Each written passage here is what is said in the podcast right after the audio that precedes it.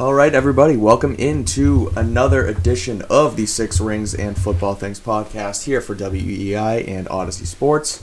We are back on our Thursday edition of the show, and instead of Andy Hart being here with one of the beat guys, it is me, Mike Kadlick, and I am joined by none other than Taylor Kyles from CLNS Media. Taylor, thank you so much for joining me. Glad to be here, bud. Always good to talk to you. Yeah. So uh, what we're gonna do today is again, this is the the beat reporter edition of the uh, Thursday preview of Patriots versus Bills.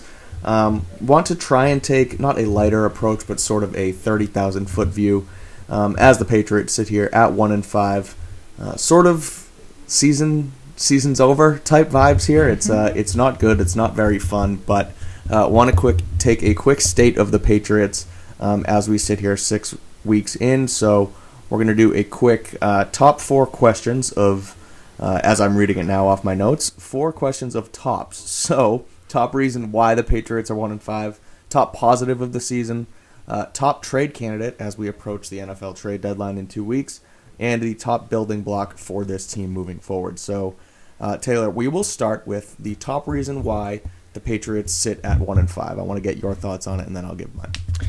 It's tough. Uh, I want to say roster construction, but I also feel like it's kind that's kind of a cop out. Mm-hmm. So I'll go with injuries because okay. they've lost or had a lot of critical players banged up offensively. I think Mike Onwenu and Cole Strange being in and out of the lineup, missing pretty much the entire summer for Winnie the whole summer for Cole Strange, almost all training camp in the preseason. That's been huge because you got a pocket passer in Mac Jones who already regressed last season because of all the issues up front and Mike and William Cole Strange were healthy and in the lineup, and obviously Cole Strange was still learning as a rookie and had his struggles. But this season, having to start rookies at both guard spots and having these guys when they start and can play, they don't finish games. And that's been huge because I think right tackle, obviously a lightning rod for criticism. But if you add stability inside, that's just one position you got to shore up. And there's ways around that. But when it's multiple, that's when things get really tough. So there's that. Uh, DeVante Parker, I'm not sure if it's the knee or what, but it seems like the player we saw in the summer during training camp who's catching deep balls in every single practice, he's gone and you're not seeing the same juice. You're he's not finishing plays as we saw. You know, I guess the finishing isn't there consistently, but also like the route effort has been kind of weird. So, effort. It feels like effort from yeah, him. It's annoying. Effort. So you you know you want to say it's the injury that he had early on in the season, but you're not even sure. So I'm not going to go too into that one. Right. Uh, but then defensively, those are the really big ones. You lose Christian Gonzalez, who walked onto the field as maybe your best player on defense, yep. and then your veteran most and best player on defense, and Matt Judon goes down in the same game. Like, and then you got Jonathan Jones, who's been in and out because he's hurt, added a knee injury on top of his ankle injury. Uh, there's just a lot of pieces, and Daniel Ekuale, let me shout him out as well because he's a guy, especially Bills week. He's had a lot of good games against the Bills, yep. and he's out. So Sam Roberts has had to step up, and he's more of a run defender than a pass rusher. So there's been a lot of shots at key positions for them that I think have really held the team back overall. And as much as it's made all the other holes on the roster look bad, I think if those guys are healthy for you, you got at least a couple more wins, or at least there's more hope that you can salvage this season. Uh, but as it stands right now, like those guys being missing has been a big factor in their losses. Yeah, I would agree. I think obviously injuries um, have played a huge part of it, especially on the defensive side with Gonzalez, who, like you said, came in here and was arguably your best player through two, three weeks, whenever, however long he played. Um, Matthew Judon going out, obviously a struggle too. Um, my again top reason is the offensive line and whether it is those injuries with Cole Strange, with Onwenu. Um, even if those guys came in and were sort of the the top dogs along the offensive line, I still think that they would be struggling there a little bit, and I think it really does sort of stem from that, um, especially offensively. Because, and I know I talked about it with you on your show um, the other night, but I've sort of talked about it here on Six Rings as well, and you know, tweeted about it. Like looking at, and I, I keep comparing it to the USC game from this weekend, where Caleb Williams, the best quarterback in football, Lincoln Riley, the best play caller in football, um, one of the best offenses in general in football, USC. Caleb Williams, a guy who was leading the or the NCAA in touchdown passes, like he all of a sudden gets pressured from you know inside, outside, wherever, and then he's running around like he has no idea what's going on. And their offense, you know, obviously they lose that game, and it all really stems from the offensive line. It messes up your timing, it messes up your rhythm as a quarterback, it messes up um, timing with your receivers. And so it really stems from there, and that's been the struggle all season long. And you know, it could be injuries, it could just be poor, like you said, roster construction. um, from Bill Belichick. It could be the coaching with Adrian Klemm, whether he's not getting through to them, whether it's top down. Um, we don't really know from the outside looking in, uh, coaching wise, but I do think just the lack of talent and play from the offensive line has certainly been again the top reason why this team sits at one and five. So let's go from negatives to positives. I know it's hard to find, um, but let's go with your top positive uh, from the Patriots uh, from this 2023 season. From the whole season, um, that's a tough Take your one. time. Like I said, it's a hard one. Honestly, that really is hard.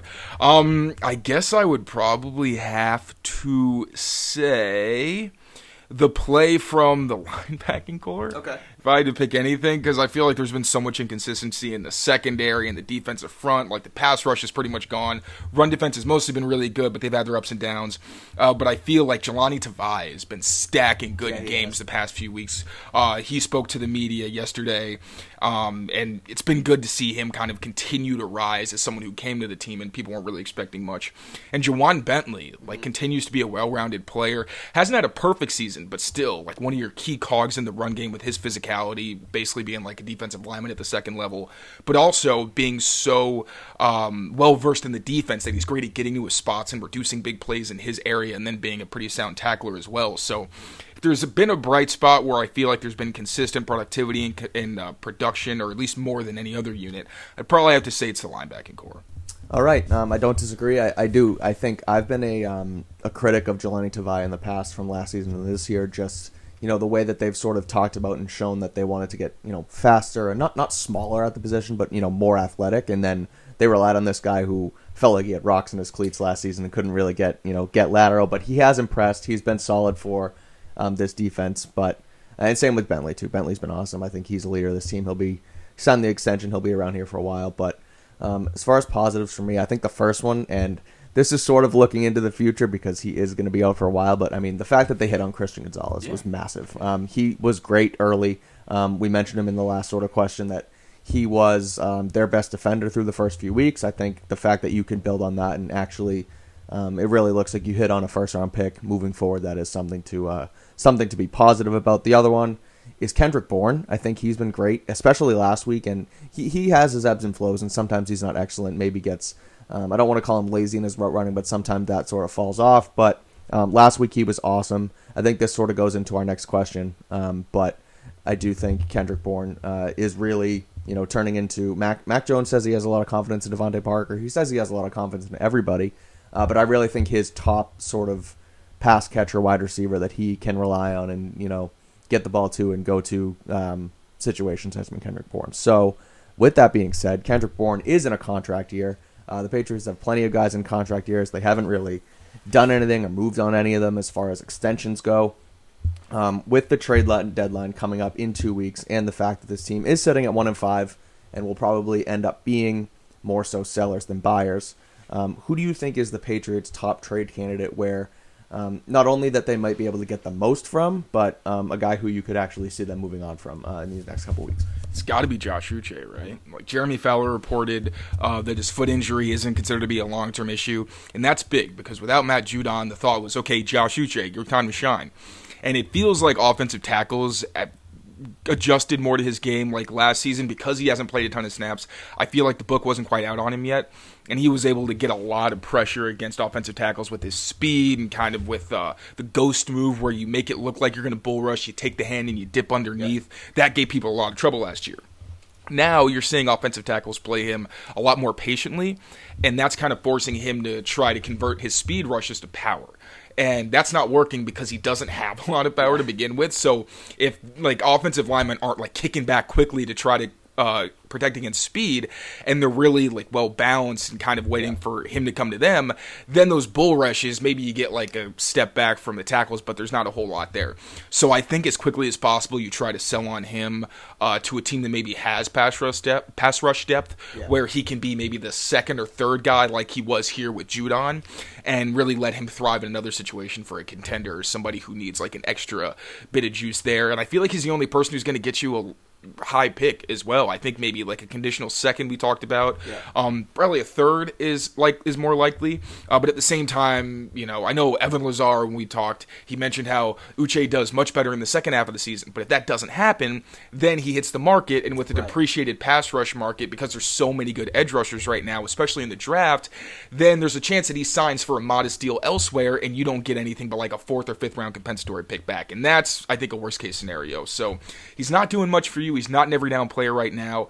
Anfernee Jennings has really kind of become that guy that they use on every down more often. So yeah, I think you just give it all to Anfernee Jennings and you try to get out of the Uche situation as best you can. Yeah, I, I, I would agree. I think um, with everything that's been you know reported on um, with Uche lately, like you said, with the fact that his foot injury isn't going to be um, you know a long term issue, uh, the fact that I think it was Henry McKenna yesterday from Fox Sports reported that there haven't been any contract discussions with him as of late. Um, I mean that's easy. Like if like you mentioned, if you do not sell on this guy and then he gets to the off season and you don't extend him like that's just the kind of stuff that you know it ticks me off with i, I think about you know over the last 10 years i've thought more about the trade deadline in like a sport like baseball rather than football because the NFL trade deadline hasn't really over only over the last couple years it's sort of turned into this you know major thing. I think people are you know starting to move pieces and that sort of buyers or sellers thing that everyone talks about in baseball has really come forward in football.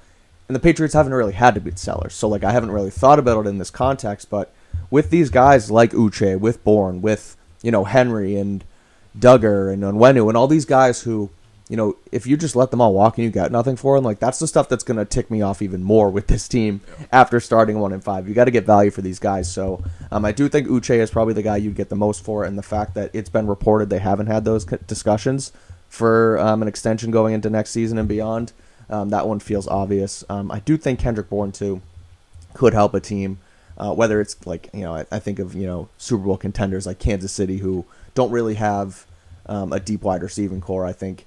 I mean, Kendrick Bourne has done, despite being in you know the doghouse he was in last year. I feel like he's been sort of a, a consummate pro here. Um, says all the right things. You know, has a good can-do type of attitude that I think would be awesome in a place like Kansas City. So, I mean, it wouldn't shock me if they if they sold on him too. I don't know how much you could get for him, but um, as far as you know, building blocks, which we'll get to in the next question, I also, if Kendrick Bourne wants to be here for the rebuild and be here for the long haul, that's the kind of guy I would love to build around if he is willing to sign an extension or you know sign next offseason moving forward. But um, with the performance he's put on as of late, I also think he's a decent um, trade candidate to try and move on from. So, talking about that, talking about the future, selling on these guys in contract years. Clearly, you know we've we've talked quarterbacks. You've talked quarterbacks on your podcast. Um, you know, rookies and guys coming in. This is a rebuilding team, and this is a team that isn't really going for anything this year. But moving forward, what would you say? Who would you say? Whether it's offense, whether it's defense, whether you want to give one for both, is the top building block on this Patriots team moving forward into 2024 and beyond. I feel like Christian Gonzalez is right at the top of the list. Like a guy who, if he had continued at the pace he was on, you know, Jalen Carter's fantastic, and unless, but unless he put up like ungodly numbers, it was probably going to be Gonzalez, I as defensive rookie of the year. But at the same time, if he got that award in impressive fashion as their top corner, that would have been, you know, sneaky, kind of not quite Micah Parsons. Obviously, he's truly generational talent, but the kind of thing where the only reason he didn't get defensive player of the year was because he was a rookie, and everyone talks about it like he should win it, but we're giving it to T.J. Watt because he had a great season, you know, all that, but runaway defensive rookie of the year. Christian Gonzalez, I think, would have been in a similar conversation where if he's performing well every week against number one receivers, it's like, well, how do you not at least sneak his name in there? Like he's he's that guy who gets the one surprise vote Yeah, yeah, yeah. just because you know he's a rookie. Again, Micah Parsons situation. Um, so I think he's the no brainer on defense.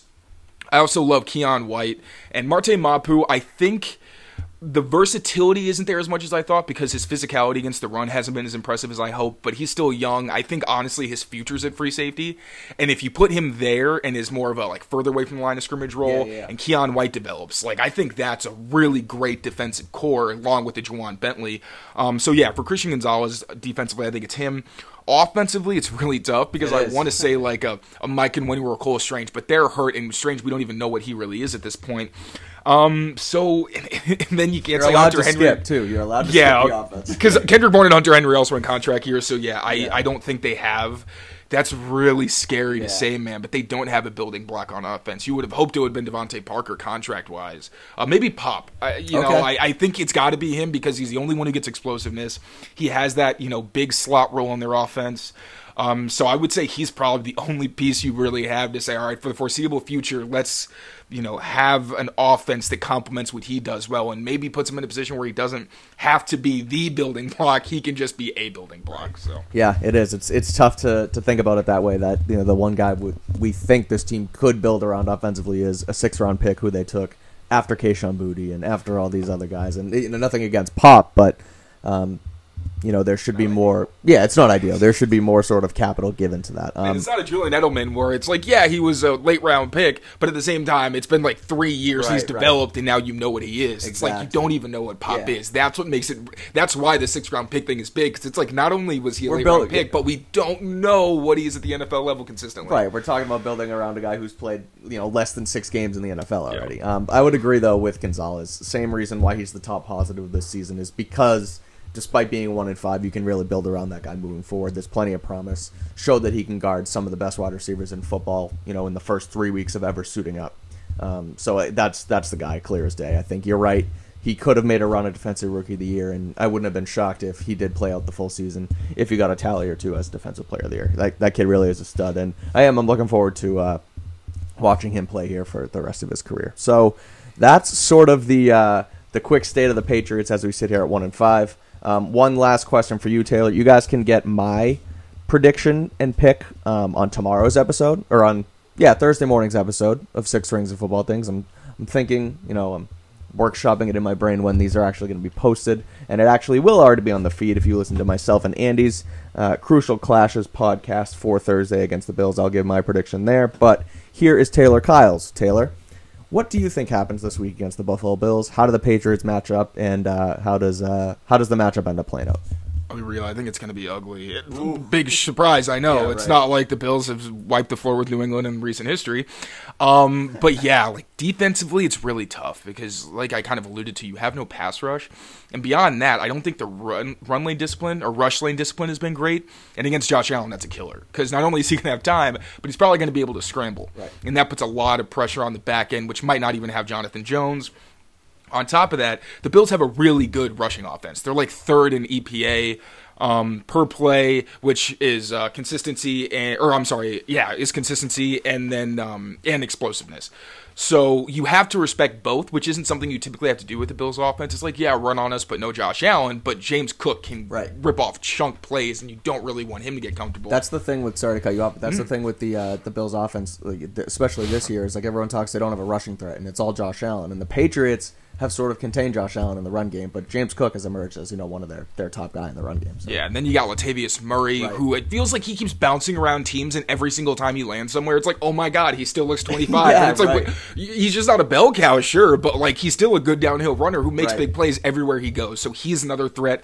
O'Cyrus Torrence um, is a what? It's like a mauler in the run game. Yeah. Um, I'm still doing my research. I need to see how much exactly he's playing, but uh, their entire offensive line is a really solid unit. Uh, so I'm not sure they're going to be able to stop Josh Allen, to be very honest. And then when it comes to the Patriots' offense, Bill Belichick and Mac Jones both called the Bills' pass rush the best pass rush Yep. in the NFL. Most sacks in the NFL this year. Yep. And last year they had trouble against AJ Epenesa and Gregory Rousseau. Um, now they've also got Leonard Floyd. So you got depth and guys who have history against your front uh, having success. And then Ed Oliver against like an Atonio Mafi, who's almost definitely going to have to start again. Might even be Sidy Sow as well. They haven't been able to stop um, twists up front. Like they're losing the same thing every week. And Mafi's also struggled one on one. So there's not a lot of bright spots from him recently, unfortunately. Um, so if you have to drop back and pass, it's not going to be good. I think they have a chance in the run game if they stick to it because the Bills are very boomer bust. They create a lot of negative plays, but that aggressiveness also leads to them giving up a lot of uh, positive plays for the offenses. So the Patriots can run the ball, control the game, which is just like so out of character for them. I, uh, their run game has been good when they lean on their downhill stuff, but in terms of really controlling a game, they haven't been consistent enough to do that. So that's putting a lot on their plate and expecting something that we haven't seen. But I really think that's the only way that you even keep this game competitive is just run, run, run. Like basically the script they had in that game where Mac threw like four times, like literally just try to throw as little as possible and keep Josh Allen on the sidelines. Yeah, I'm with you. Um, it's going to be a struggle. Again, you can. Uh, that's Taylor's prediction. You can listen to mine on the Crucial Clashes episode of Six Rings and Football Things this week with myself and Andy Hart. He's Taylor Kyles. Taylor, thank you so much for joining me today. Mike, thank you so much for having me today. You can follow him on Twitter at tkyles39. Read all of his uh, written analysis at clnsmedia.com. Again, he's the uh, Patriots beat reporter over there. Uh, that is it for Six Rings and Football Things today from Gillette Stadium as we preview Patriots versus Bills. Uh, I'm Mike Kadlick. You can follow me on Twitter at Mike Kadlick. You can make sure to rate, review, and subscribe to the Six Rings and Football Things podcast here and on the Audacy app. Um, a reminder that Six Rings is brought to you by FanDuel, America's number one sportsbook. Make every moment more at FanDuel. And until next time, thank you for listening, and we will talk to you soon.